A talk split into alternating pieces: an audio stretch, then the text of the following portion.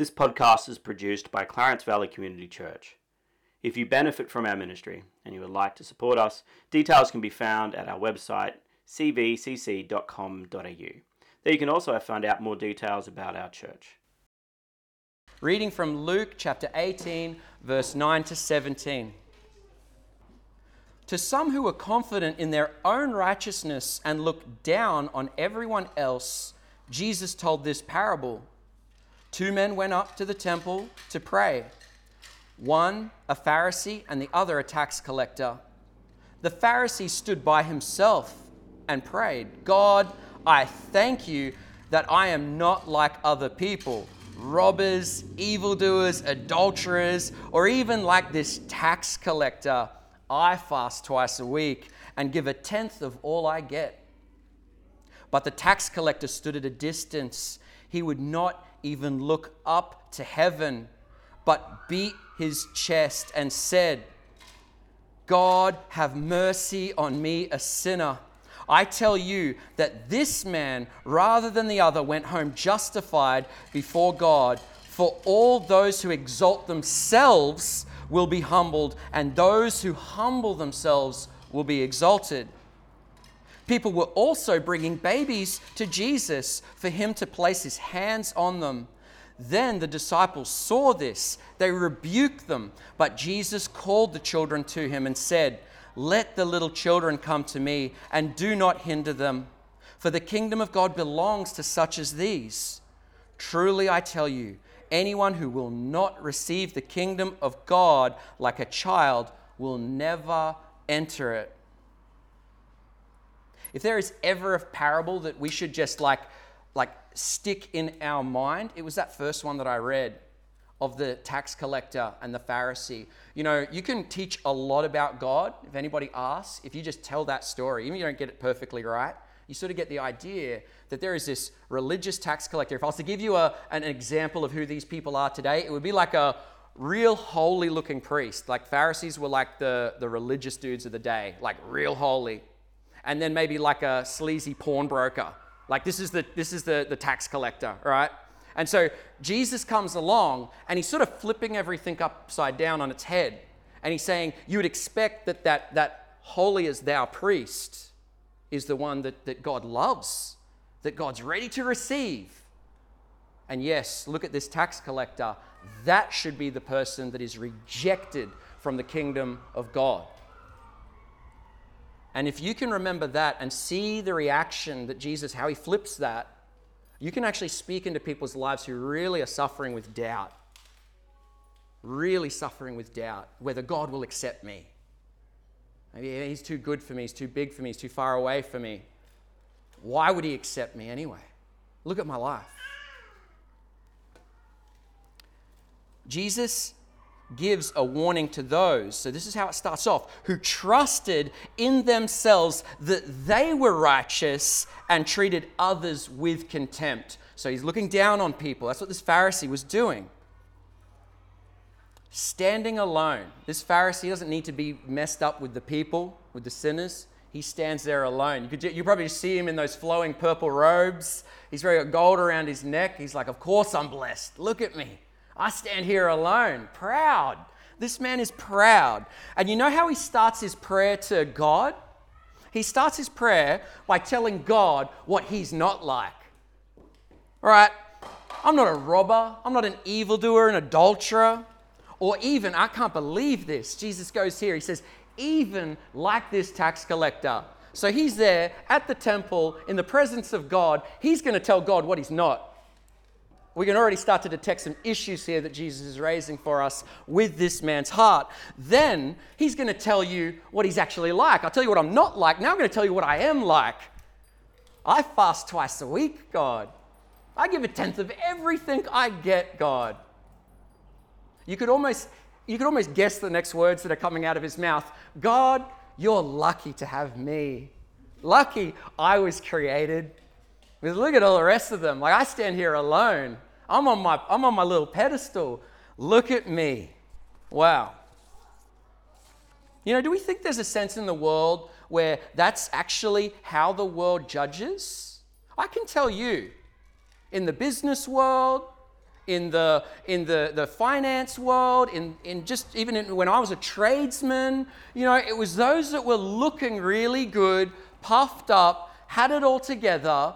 I think we just naturally gravitate to these people as being leaders. Like, we're like, you know, that's amazing. Like, look at you, how you got here, all on your own strength, and how wonderful you are. But then we tend to neglect maybe the mothers who are raising kids like and raising them at the best of their ability or you know those those lowly servants who you know that that cleaner that clean that man's business or that woman's business and that person has a heart of gold and yet they get no mention in this world but the world tends to gravitate to what looks good but is god looking on the outside or is he is he reading the heart this is the point jesus is making and we need to be careful we don't fall into that trap chasing after those that may look a certain way, act a certain way, but they are deficient of the things of God.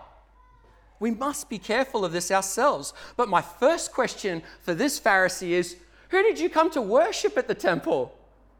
Was there any mention of God? Was it, well, oh, this is what I'm not, this is what I am, and thank you, God? Or maybe, no, you thank me, God. You know what I mean? Honestly, it is a picture of self worship, self love. And he's standing there in the presence of God. Like a pompous sultan addressing his servant boy. That's how he talks down to God at this moment. I judge myself, I vindicate myself as righteous.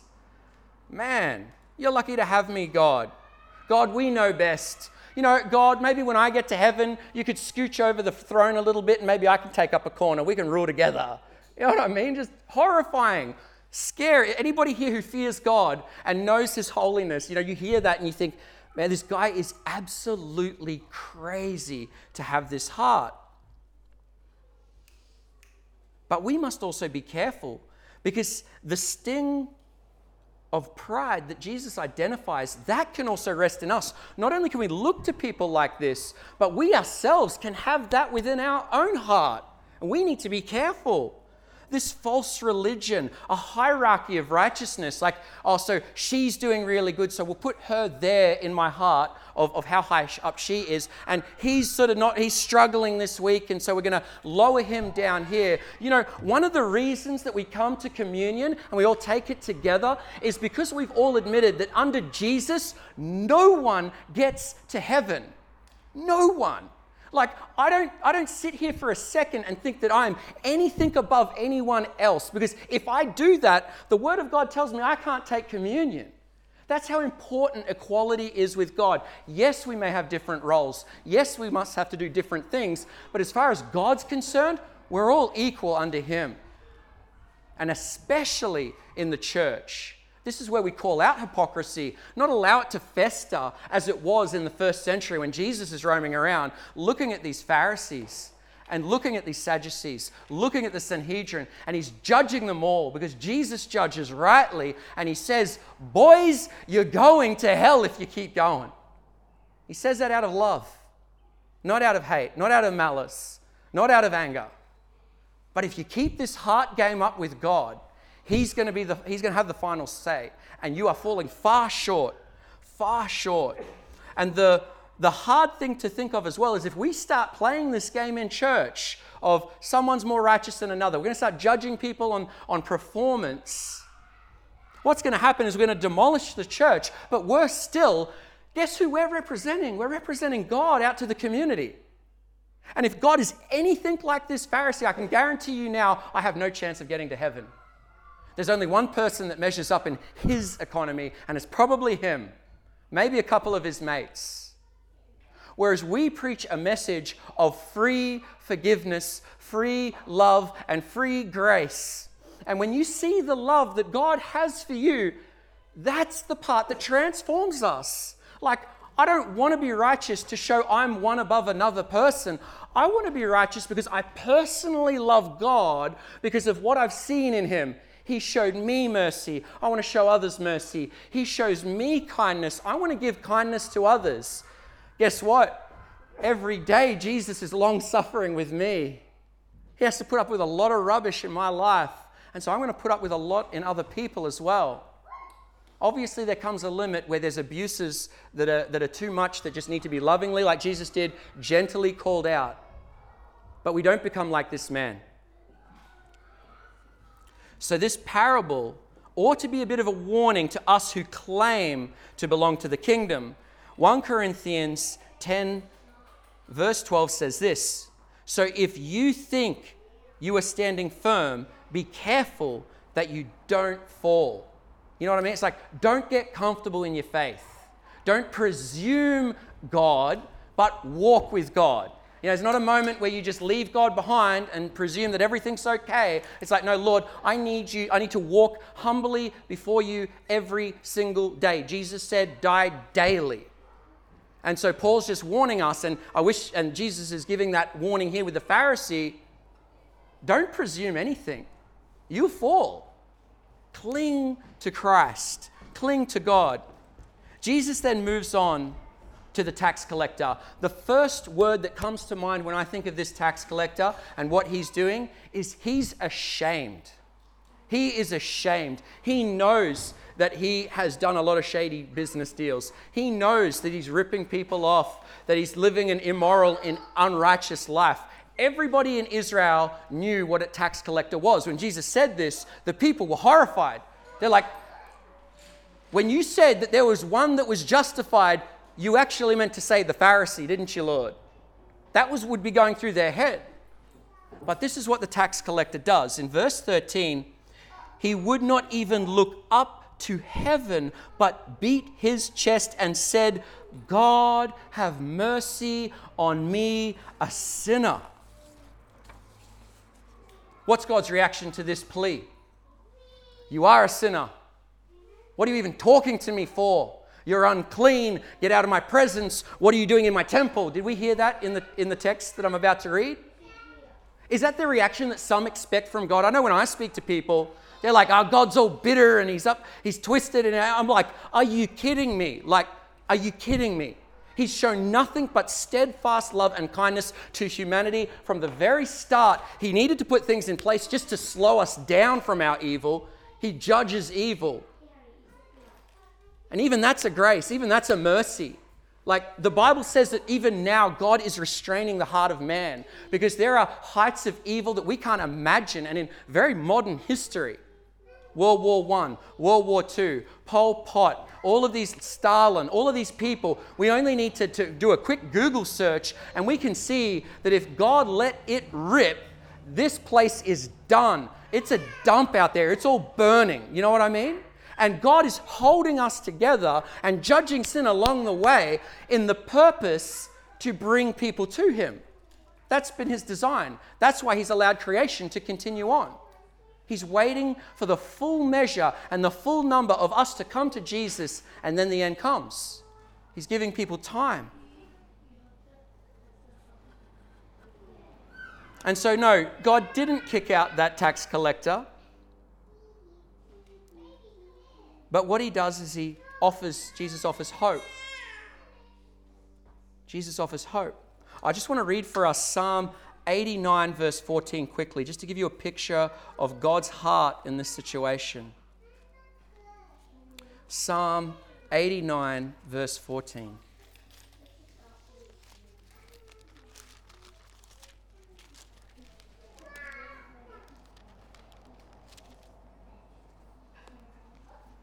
It reads, Righteousness and justice are the fountain of your throne. Love and faithfulness go before you. You imagine telling people about a God like the one that we have. I'm excited to tell people about the love of Christ. I'm excited to tell people that God loves them.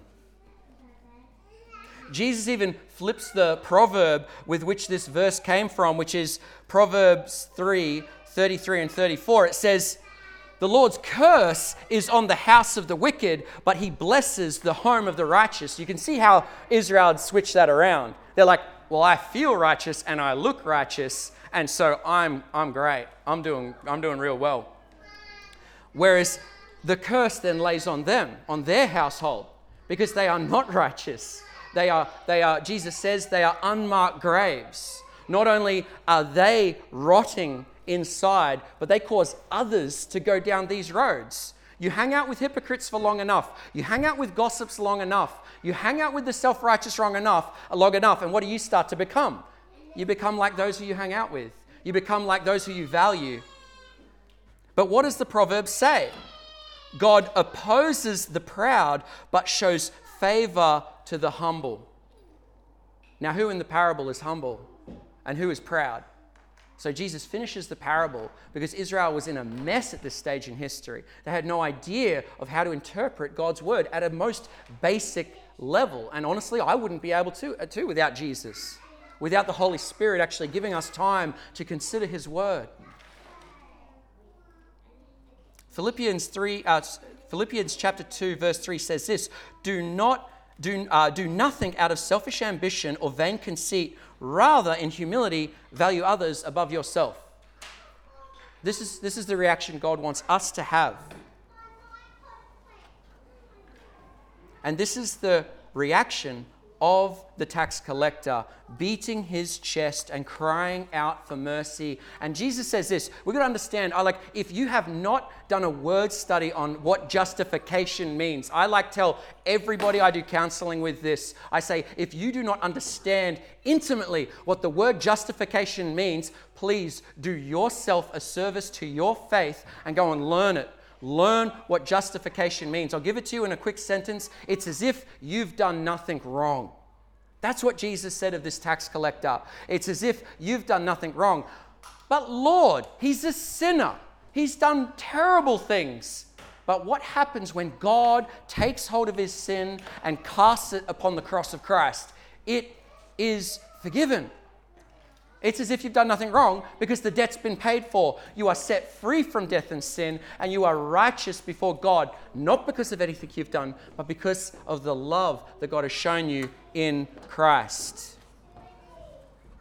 Now, one last parable that we're going to go through before we close up. We get a picture now of these little children and these mothers with babies. They're going to Jesus because they see that Jesus is a righteous man now, all they want is for Jesus to bless the children. Just do a little prayer, just touch them. Like, remember, people were touching Jesus and they're getting healed of all manner of diseases. And they're like, well, we want a blessing from Jesus too. And the disciples, what's their reaction? He don't have time for you. Get out of our face. Jesus is a busy man. He's on a mission. He's got real people to say, tell your children to go home. You know what I mean? Jesus then uses this as a teaching mechanism for us, as another parable. Yes, Jesus loves children. But I want to tell you what he loves about you if you take it on. It is this it is if your heart is like a child's, you will see the kingdom of God. This is what he says. He's using it as a way to teach us a deep truth. Now, why does it say babies? Why does it say infants? Why did, why did why is Luke put this in here for us to know in order to be saved? Right? If I stop feeding my baby, what happens? If I stop giving milk to my child, what happens? If I don't put a roof over its head, if I don't care for it lovingly, care for my child, what happens real quick? Disaster. Disaster. Do we see ourselves in the arms of the Father in the same way? That's what Jesus means. Do we see ourselves held by Him, completely surrendered to Him, knowing that we can't even control tomorrow, let alone the next hour? And He wants you to come as a child with nothing. And God is the one that's going to give all the provision to bring you into His presence. See, if my children are trying to look after themselves, it's going to be really tough for them. But if they merely call out to their Father, I know you would come running. Jesus says, You who are evil know how to give good gifts. He's talking to all of us. What about your heavenly Father? What more will He do for you? And so, like children, we come completely emptied, completely surrendered, and just receive what He has given us, which is His Son. That's all the provision we need. That's all the life we need.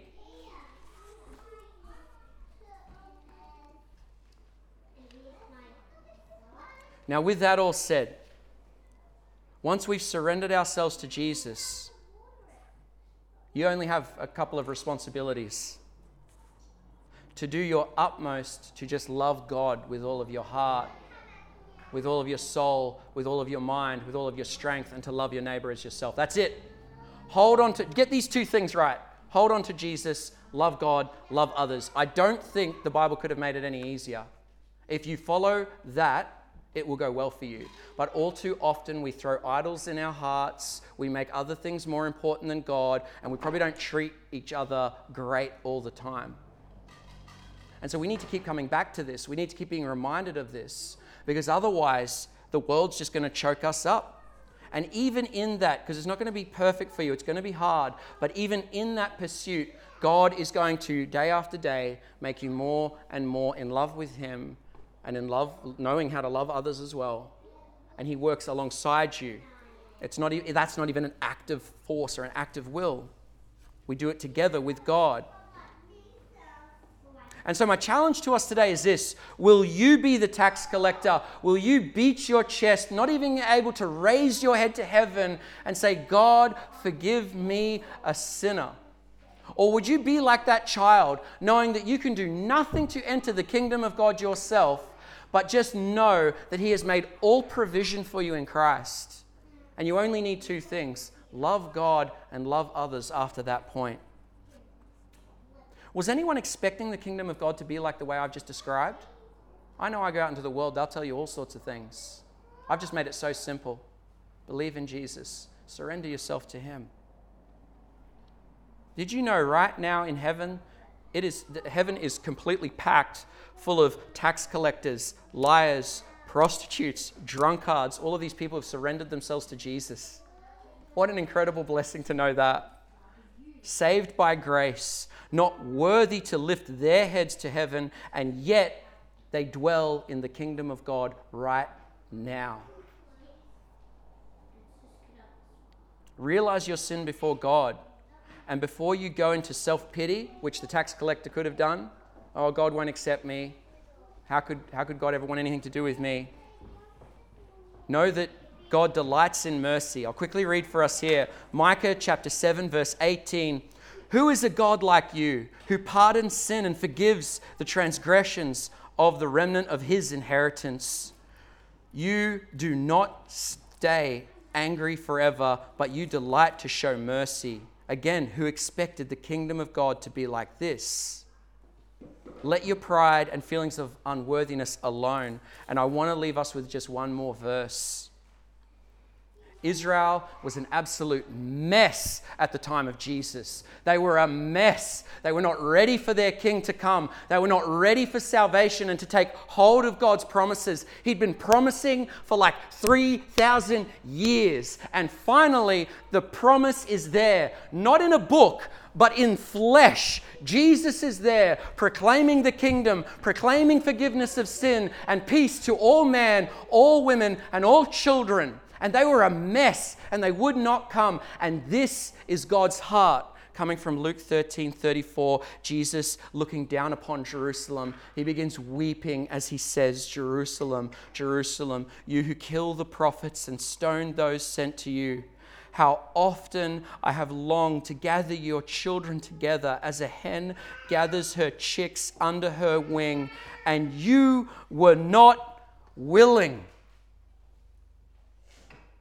So, my challenge to you today is this Will you be willing? Will you be broken by the love of God that He's shown you in sending His Son, His perfect Son, to die for you? to give you eternal life costs you absolutely nothing because it's a free gift of grace. And Jesus seems to indicate it was you that wasn't willing. But today is the day of salvation. Today you can come, let your pride go, and just surrender to Jesus. Give him your life like an infant, like a baby. You can offer nothing except to receive the provision. Let's pray. Heavenly Father, I thank you so much that you have made it so simple to come into your kingdom. Father, we oftentimes can mix this all up. We look to tax collectors and the rulers of this world, but Father, you are interested in the heart. And anybody who humbles themselves before you, admits their sin, and asks for provision, ask for forgiveness, you give it in abundance you are faithful to save. You love to save because you reign in mercy. You delight in mercy. And so, Lord, I pray that not only will we be re energized by this truth, but that, Father, we would take this truth out to our friends, our family, our neighbors to describe to them the incredible love that you show day in and day out, even if they are a tax collector the day before. In Jesus' name, amen.